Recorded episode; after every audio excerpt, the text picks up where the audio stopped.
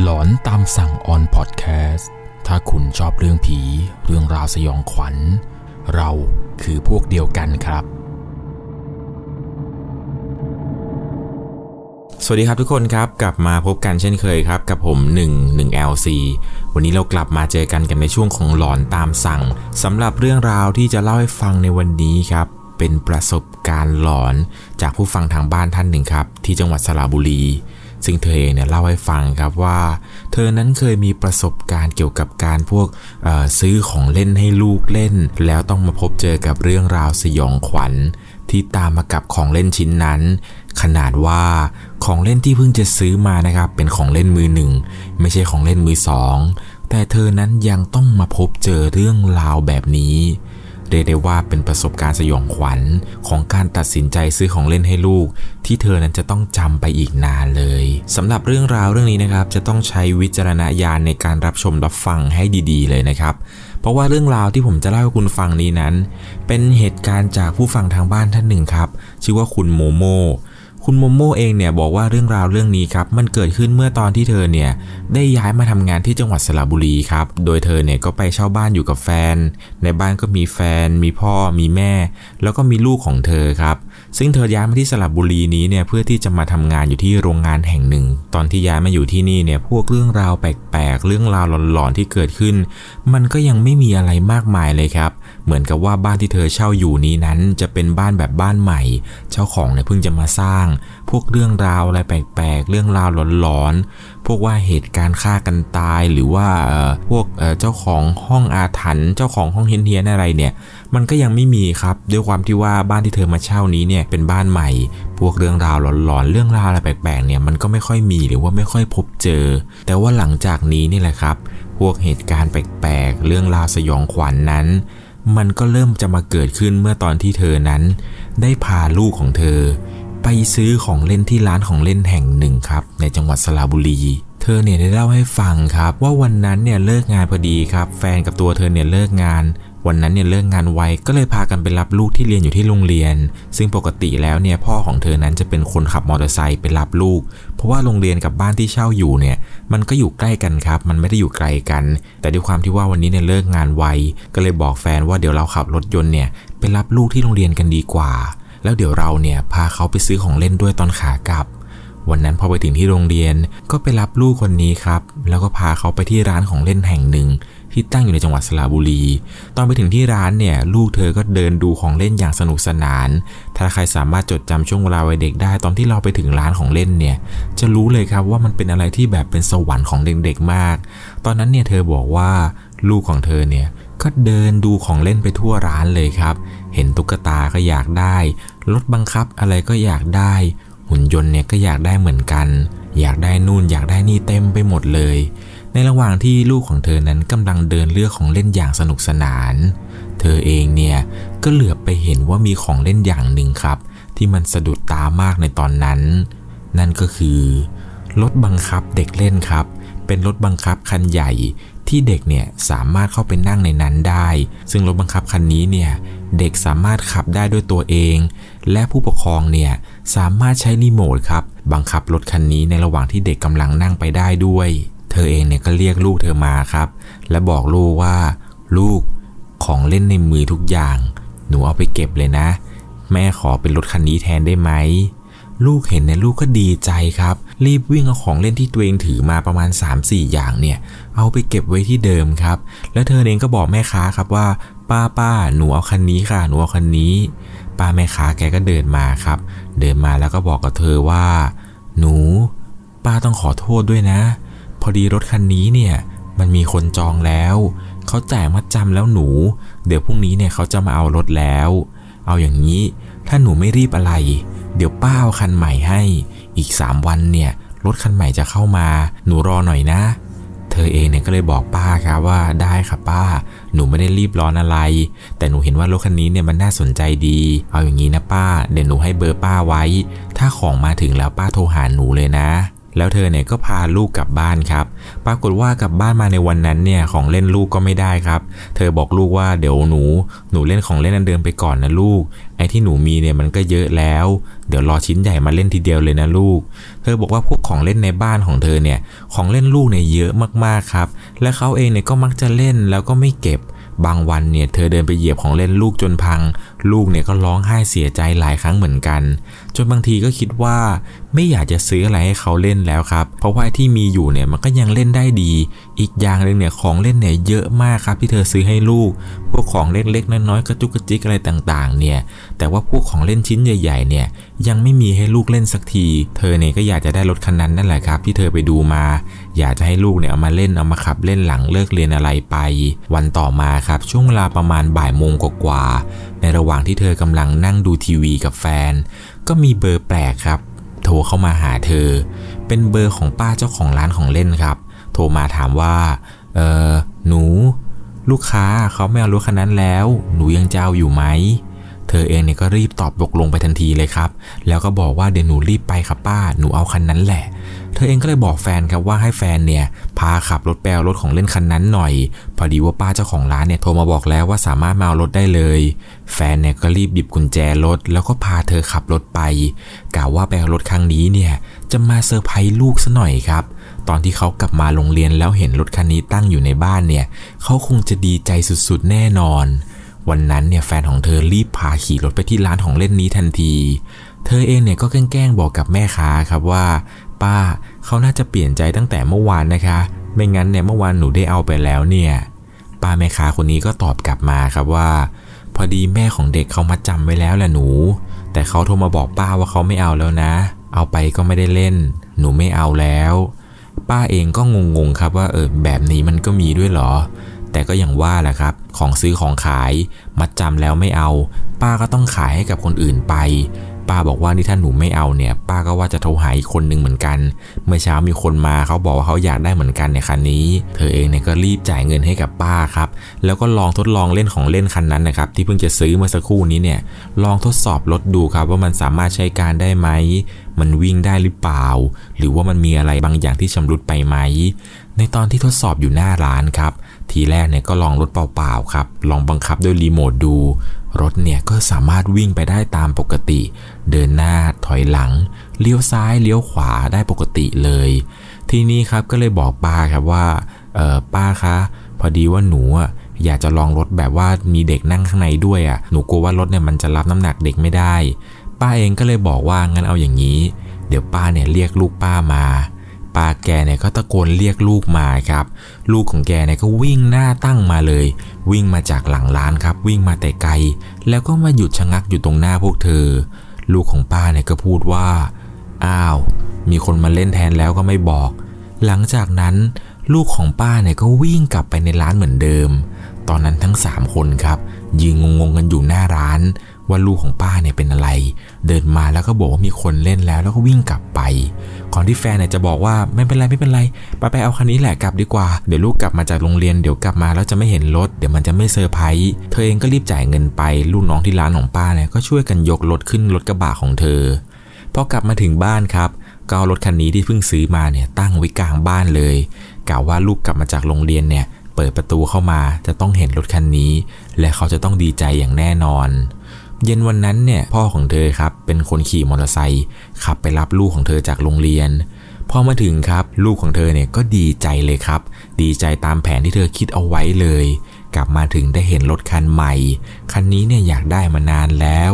จำได้ว่าวันแรกที่เอามาเนี่ยลูกของเธอเนี่ยขับเล่นจนแบตหมดเกลี้ยงเลยครับ และดันไปหมดอยู่นอกบ้านด้วยนะครับ ต้องไปตามพ่อเนี่ยมาช่วยกันยกรถนะกลับมาชาร์จแบตที่บ้าน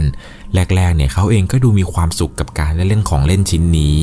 แต่พอหลังๆมาครับ เขาเนี่ยแทบจะไม่เล่นเลย บางวันเนี่ยไม่แตะรถคันนี้เลยด้วยซ้ำจนอยู่มาวันหนึ่งเธอเองเนี่ยบอกกับลูกครับว่า หนู ถ้าหนูไม่เล่นแล้วเนี่ย แม่จะเอาไปทิ้งแล้วนะ มันเกะกะบ้าน มันเป็นอะไรที่แปลกมากๆครับเพราะลูกเนี่ยไม่มีปฏิกิริยาอะไรตอบกลับเธอมาเลย ว่าลูกเนี่ยจะเสียใจว่าถ้าเกิดแม่เอาไปทิ้ง โดยปกติแล้วเด็กๆ เนี่ย เวลาโดนพ่อแม่บอกว่าเดี๋ยวจะของเล่นไปทิ้งเนี่ย จะต้องร้องไห้งองแงอะไรต่างๆ ใช่ไหมครับ แต่มันผิดปกติมากๆ เพราะว่าลูกของเธอเนี่ยไม่ได้มีท่าทีแบบนั้นเลย ลูกเนี่ยตอบกลับเธอมาสั้นๆ ครับว่า พี่เขาไม่ให้หนูเล่นแล้ว เธอเองก็เลยบอกลูกไปครับว่า ถ้างั้นพรุ่งนี้แม่จะเอาไปทิ้งจริง ๆ นะ หลังจากนั้นเธอเนี่ยก็เดินเข้าห้องไปครับ ด้วยความงงๆ ว่าทำไมลูกของเธอเนี่ยถึงไม่ได้มีท่าทีที่แบบว่าจะเสียดายอะไรเลย ในตอนนั้นก็คิดว่าสงสัยที่ว่าลูกบอกว่าพี่ไม่ให้เล่นเนี่ย น่าจะหมายถึงพวกพี่ข้างบ้านที่เขาชอบไปเล่นด้วยกัน สงสัยจะโดนพี่เขาแกล้งมาคงจะน้อยใจแหละมั้ง หลังจากนั้นเนี่ยเธอก็ออกมาจากห้องแล้วก็เข้ามาคุยกับลูกดีๆ แล้วก็พาลูกเนี่ย ไปเข้านอนตามปกติครับ เพราะว่าวันพรุ่งนี้นั้นลูกของเธอจะต้องไปโรงเรียนแต่เช้า หลังจากที่เอาลูกเข้านอนเสร็จแล้ว เธอเองก็กลับเข้าไปนอนตามปกติครับ ในค่ำคืนนี้เนี่ยแฟนของเธอนะ่ะนอนหลับมาตั้งแต่ตอนเย็นแล้ว เพราะว่าในคืนนี้นั้นแฟนของเธอจะเข้างานตอนห้าทุ่ม แฟนเนี่ยก็รีบหลับพักผ่อนตั้งแต่ตอนเย็น เพราะว่าเขานั้นจะต้องตื่นมาไปทำงานตอนห้าทุ่ม เธอเองเนี่ยก็อาบน้ำแต่งตัวอะไรเสร็จ ก็มานอนเล่นโทรศัพท์อยู่ข้างๆแฟน ซึ่งเวลาตอนนั้นมันสามทุ่มกว่าๆ เธอจะต้องปลุกแฟนตอนประมาณสี่ทุ่มเพื่อให้แฟนเนี่ยตื่นมาอาบน้ำแต่งตัว เตรียมไปเข้างานตอนห้าทุ่ม เธอก็นอนเล่นโทรศัพท์อยู่ข้างๆแฟนครับ พอได้เวลาประมาณสี่ทุ่ม เธอก็สะกิดปลุกแฟนครับ แฟนเนี่ยก็อาบน้ำแต่งตัว เตรียมจะไปทำงาน ในตอนนั้นที่เธอนอนเนี่ย เธอนอนหันหน้าเข้ากำแพงครับ เหมือนกับว่าเออเตียงของเธอเนี่ย เธอจะนอนด้านใน ซึ่งตำแหน่งที่เธอนอนนั้น เธอจะหันหน้าเข้ากำแพง ซึ่งเธอก็จะหันหลังให้กับแฟน แฟนเนี่ยนอนข้างนอกครับ เธอนอนอยู่ข้างใน ในตอนที่แฟนไปอาบน้ำอะไรต่างๆ เนี่ย เธอก็นอนตะแคงครับ แล้วเธอก็เล่นโทรศัพท์ไป เล่นไปได้สักพักอยู่ใหญ่ ๆ เธอก็รู้สึกเหมือนกับว่า เตียงที่เธอนอนเนี่ยมันจะยวบยาบครับ เหมือนกับว่ากำลังมีคนคานขึ้นมาในตอนนั้น ในใจก็คิดอย่างเดียวครับ ว่าแฟนเนี่ยจะมาหอมแก้มก่อนไปทำงานแน่เลย เพราะว่าปกติแล้วเนี่ยแฟนจะทำอย่างนี้ทุกครั้งครับ ก่อนที่เขาจะไปทำงาน เขาจะค่อยๆคานขึ้นเตียงมา แล้วก็มาหอมแก้มเธอ ในขณะที่เธอกำลังนอนเล่นโทรศัพท์ไป เธอก็รู้สึกครับว่ามีใครเนี่ยกำลังคานขึ้นมาบนเตียง แต่ว่าครั้งนี้นั้น เธอได้ยินเสียงเป็นเสียงคนสตาร์ทรถแล้วก็ขับออกไป ในใจเนี่ยก็คิดว่าสงสัยจะเป็นบ้านข้างๆ มั้ง คงจะไม่ใช่แฟนเธอหรอกที่ขับออกไปเมื่อกี้ เพราะว่าแฟนของเธอเนี่ยกำลังคานขึ้นเตียงมาจะหอมแก้มเธอแล้ว ในจังหวะนั้น เธอเนี่ยได้พลิกตัวไปครับ กะว่าจะให้แฟนเนี่ยหอมแก้ม แต่ปรากฏว่าสิ่งที่เธอเห็นนั้น มันไม่ใช่แฟนครับที่คานขึ้นเตียงมา แต่เป็นเด็กผู้หญิงคนหนึ่ง อายุราวๆประมาณ 9 ขวบถึง 10 ขวบ ใส่ฮิญาบสีดำชุดกระโปรงสีขาวลายจุด ที่แก้มเนี่ยตอบมากครับ เหมือนกับว่าคนไม่ได้กินอะไรมานานปากของเด็กผู้หญิงคนนั้นเป็นสีดำคล้ำ แล้วดวงตาเนี่ยเป็นสีแดงกล่ำ เด็กคนนั้น กำลังคานขึ้นมาอยู่บนเตียง เธอเนี่ยสาบานได้เลยว่า สิ่งที่เห็นเนี่ยมันไม่ใช่ความฝัน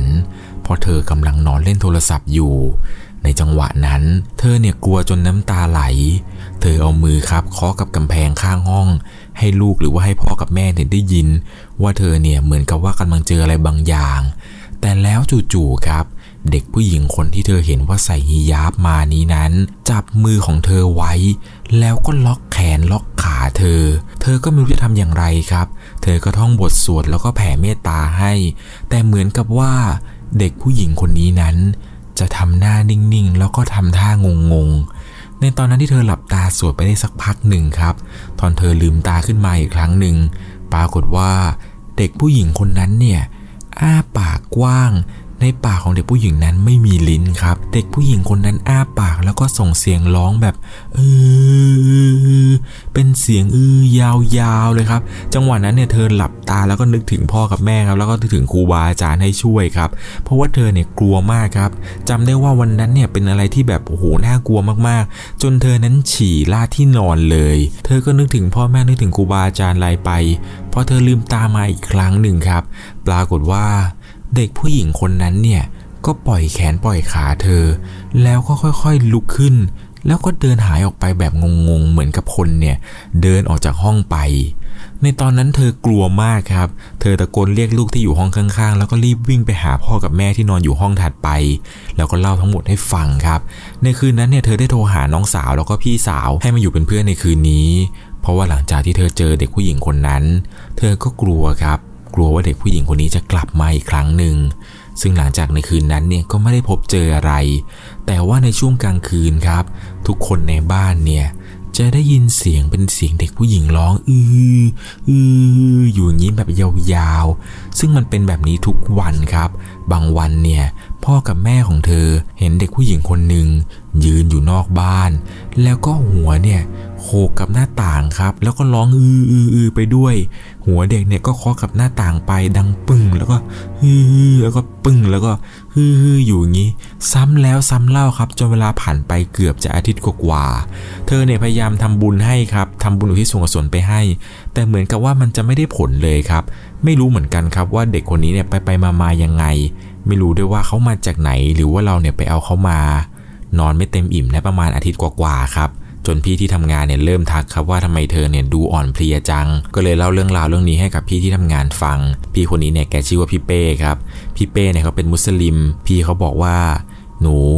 ผีที่หนูเห็นเนี่ยเขาเป็นผีเด็กอิสลามเขาเป็นมุสลิม หนูไปแผ่เมตตาอย่างนั้นเขาจะไปรับได้ยังไง เขาคงไม่รู้เรื่องกับหนูหรอก เอาอย่างนี้ เดี๋ยวพี่กับแฟนพี่เนี่ยจะไปดูให้ เพราะว่าแฟนพี่เนี่ยเป็นคนที่ค่อนข้างที่จะมีเซนส์ปู่ของเขาเนี่ยเป็นเหมือนกับคนที่ทำพิธีที่งเขาจะเรียกว่าแชร์ ซึ่งเป็นคนที่แบบว่าสามารถเอ่อทำพิธีหรือว่าติดต่อกับดวงวิญญาณอะไรแบบนี้ได้ แฟนของพี่เป้เนี่ยค่อนข้างที่จะมีเซนส์แล้วก็สัมผัสได้ครับหลังจากเลิกงานในวันนี้ครับพี่เป้กับแฟนเนี่ยก็มาที่บ้านพอมาถึงที่บ้านครับแฟนของพี่เป้เนี่ยก็ถามเธอว่า เด็กผู้หญิงคนที่เธอเห็นเนี่ยใช่เด็กผู้หญิงคนนี้ไหมคนที่นุ่งผ้าฮิญาบสีดำตัวเนี่ยไม่ใหญ่มากอายุประมาณ 9 ขวบ 10 ขวบ หน้าตาเนี่ยดูผอมซีดดวงตาเนี่ยดูแดงกล่ำเลย เธอเนี่ยก็ตกใจเลยครับ เพราะว่าเธอเนี่ยไม่ได้เล่าเรื่องราวให้กับแฟนพี่เป้ฟัง และพี่เป้เองเนี่ยก็ยังไม่ได้เล่าเรื่องนี้ให้กับแฟนฟังด้วย แต่แฟนของพี่เป้นั้นสามารถสัมผัสได้ แล้วก็บอกรูปพันธ์สันฐานที่เจอเนี่ยได้ตรงมากครับ แฟนของพี่เป้เนี่ยก็เดินอยู่ในบ้านอยู่สักพักหนึ่งจนเดินไปจับของเล่นชิ้นหนึ่งครับ เป็นรถของเล่นที่เธอเพิ่งจะซื้อให้ลูกเมื่ออาทิตย์ก่อนนู้น รถคันนี้เนี่ยแฟนของพี่เป้ก็จับอยู่นานสักพักหนึ่ง แล้วแฟนพี่เป้ก็ถามครับว่า อันนี้เนี่ยพี่ขอได้ไหม เธอเองก็บอกว่าได้ค่ะ แฟนพี่เป้เนี่ยก็บอกว่าต่อไปนี้เนี่ย เด็กคนนี้จะไม่มาก่อกวน จะไม่มาลังควานจะไม่มาแกล้งพวกเราแล้วนะ ให้สบายใจได้เลยว่าเขาเนี่ยจะไม่กลับมาแล้ว ในวันนั้นตัวของพี่เป้กับแฟนเนี่ยก็หิ้วรถคันนี้ครับกลับไป เหมือนกับว่าเขาจะไปทำพิธีไปทำอะไรบางอย่างให้ ซึ่งพอหลังจากวันนั้นที่เขาเอารถคันนี้ไปเนี่ยก็ไม่พบเจอเรื่องราวหรือว่าเห็นอะไรแปลกๆอีกเลย ซึ่งมันเป็นอะไรที่น่าเหลือเชื่อมากๆ เธอเนี่ยไม่คิดครับว่ารถของเล่นที่เธอเพิ่งจะซื้อมาใหม่ ๆ มือหนึ่งเนี่ย มันจะมีเรื่องราวหลอนๆตามมาได้อย่างไร วันรุ่งขึ้นครับ เธอไปทำงาน เธอก็ไปถามพี่เป้ครับว่าเออพี่เป้เออแฟนพี่เป้เอารถไปทำพิธีหรือไปทำอะไรยังไงคะพี่เป้เนี่ยก็เล่าให้ฟังว่า แฟนของเขาเนี่ยพยายามที่จะคุยกับเด็กคนนั้น แต่เด็กคนนั้นเนี่ยเอาแต่นั่งร้องไห้ เด็กผู้หญิงคนนั้นนั่งชันเข่าร้องไห้ร้องอื้ออื้ออื้อแบบนี้ไม่ยอมพูดไม่ยอมจาอะไร ถามอะไรก็ไม่ตอบ เอาแต่นั่งจับของเล่นชิ้นนี้ไม่ยอมปล่อยเลย ก็เลยต้องเอารถของเล่นคันนั้นเนี่ยเอาไปเพื่อไปทำพิธีทางศาสนาของเขาครับ เพื่อใช้เป็นสื่อกลางในการส่งน้องเนี่ย ไปในภพภูมิที่ดี ซึ่งมันก็เป็นไปตามที่พี่เป้กับแฟนพี่เป้บอกเลยครับ คือหลังจากนี้เนี่ยจะไม่พบเจอเรื่องราวแปลกๆในบ้านเลย แต่จริง ๆ แล้วเนี่ยกว่าจะมารู้ครับ ว่าเด็กผู้หญิงคนนั้นเนี่ยคือใครอะไรยังไงก็ผ่านไปเกือบเดือนแล้ว ที่รู้เนี่ยเพราะว่าเธอเนี่ยพาลูกครับกลับไปซื้อของเล่นที่ร้านของเล่นร้านเดิม ในตอนที่กำลังเดินเลือกซื้อของเล่นนั้น ป้าเนี่ยก็เดินเข้ามาทักครับว่า หนูหนูใช่คนที่ซื้อรถของเล่นป้าไปเมื่อเดือนที่แล้วหรือเปล่าอะ ธอเองก็บอกว่า ใช่ครับป้า มีอะไรหรือเปล่าคะ ป้าเนี่ยก็เล่าให้ฟังครับว่า หลังจากที่หนูเนี่ยเอารถกลับไป วันรุ่งขึ้น เขาเปลี่ยนใจจะมาเอารถ แต่ป้าเนี่ยบอกว่าป้าขายไปแล้ว แล้วจะไปเอามาได้ยังไง ป้าขายให้หนูไปแล้วป้าเอากลับมาไม่ได้หรอก มาถามขยันขยอป้าว่าใครซื้อไปอะไรยังไง ป้าก็บอกว่าป้าไม่รู้เหมือนกัน เธอเองก็เลยบอกป้าว่า ป้ารถคันที่หนูซื้อป้า หนูเอาไปทิ้งแล้วนะคะ พอดีว่าหนูเจอเรื่องราวอะไรแปลกๆ เธอเนี่ยก็เล่าเรื่องราวทั้งหมดนี้ครับให้กับป้าฟัง พอป้าได้ฟังเนี่ยป้าก็บอกว่าขนลุกเลยหนู หนูรู้ไหม คนที่เขามาตามเอารถนั้นน่ะเขาบอกว่าเขาจะเอาไปให้ลูกสาวเขา ลูกสาวเขาเสียชีวิต วันที่ตัดสินใจบอกไม่เอาอะ เพราะว่าน้องอะเข้าโรงพยาบาล อาการหนัก แต่สุดท้ายน้องเสียชีวิต ป้าบอกว่าวันที่เขาพาลูกมาเลือกของเล่นเนี่ยเขาขี่มอเตอร์ไซค์กันมาสองแม่ลูก และรถของเล่นคันนี้เนี่ยมันเป็นรถคันใหญ่ เอากลับไปไม่ได้ แม่เนี่ยก็เลยบอกว่าเดี๋ยวมัดจำมาไว้ แล้วพรุ่งนี้เนี่ยจะเอารถมาขนกลับบ้านไป แต่ปรากฏว่าดันเกิดอุบัติเหตุซะก่อน แม่ของเด็กเนี่ยบาดเจ็บ แต่ว่าลูกนั้นไม่รอด วันที่เขาพาลูกมาเลือกนะหนู ลูกเนี่ยเขาชี้บอกแม่เลยว่า แม่หนูเอาคันนี้ หนูเอาคันนี้ แม่ก็บอกว่าเอาไปไม่ได้ลูกรถใส่ไม่พอ เด็กคุณหญิงคนนั้นเนี่ยลงไปนั่งร้องไห้ชักดิ้นชักงอ บอกว่าหนูจะเอาหนูจะเอาหนูจะเอา จนแม่เนี่ยต้องบอกว่างั้นเดี๋ยวพรุ่งนี้แม่จะพามาเอา แม่จ่ายเงินให้ดูต่อหน้าเลย เด็กเนี่ยถึงจะได้หยุดร้องพอได้ฟังเรื่องราวเช่นนี้ครับ ก็รู้ได้ทันทีเลยครับว่า พวกเรื่องราวแปลกๆที่พบเจอนั้น มันคือสิ่งนี้นี่เอง ใครจะไปคิดล่ะครับว่า ของเล่นที่เพิ่งจะซื้อมาใหม่ ๆ มันจะมีเรื่องราวหลอนๆที่เกิดขึ้นได้ ถ้าไม่ใช่ว่าซื้อของมือสองแล้วเจ้าของเนี่ย มีจิตที่ห่วงหาหรือว่าผูกพันกับของสิ่งนั้น และเขาตามกลับมาเอาทวงคืนเนี่ยจะไม่แปลกเลยครับ แต่นี่คือของเล่นมือหนึ่ง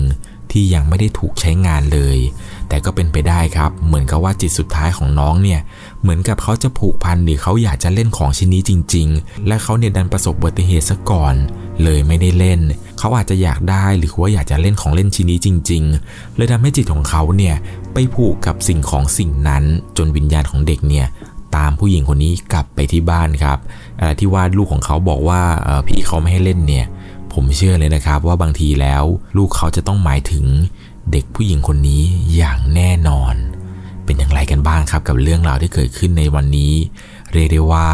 คนลุกไม่น้อยเลยนะครับเนี่ย ที่บ้านใครเพิ่งจะซื้อของเล่นให้ลูกเนี่ย ตอนนี้เริ่มมองแล้วครับ ว่ามีอะไรแปลกๆหรือเปล่า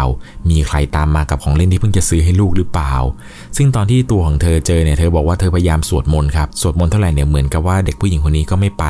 เธอบอกว่าเธอทั้งใส่บาตรทั้งกวดน้ำอะไรให้ก็ยังเจออยู่ทำบุญแล้วทำบุญอีกก็ยังไม่หาย ซึ่งมันก็ไม่แปลกเลยครับ เพราะว่าเด็กผู้หญิงคนนี้นั้น เป็นเด็กที่นับถือศาสนาอิสลาม เลยอาจจะไม่เข้าใจ ใครมีประสบการณ์สยองขวัญที่อยากจะมาแชร์อยากจะให้ผมเนี่ย มาเล่าในช่วงของหลอนตามสั่งอีก คุณสามารถส่งเรื่องราวหลอนๆมาได้ที่ Facebook 1LC ผมยังรออ่านเรื่องราวของคุณอยู่สำหรับค่ำคืนนี้ ถ้าคุณชอบเรื่องผี เรื่องราวสยองขวัญ เราคือพวกเดียวกันครับ ยังไงแล้วผมก็ต้องขอขอบคุณทุกคนนะครับ ที่ชื่นชอบเรื่องราวหลอนๆแล้วเดี๋ยวคลิปหน้า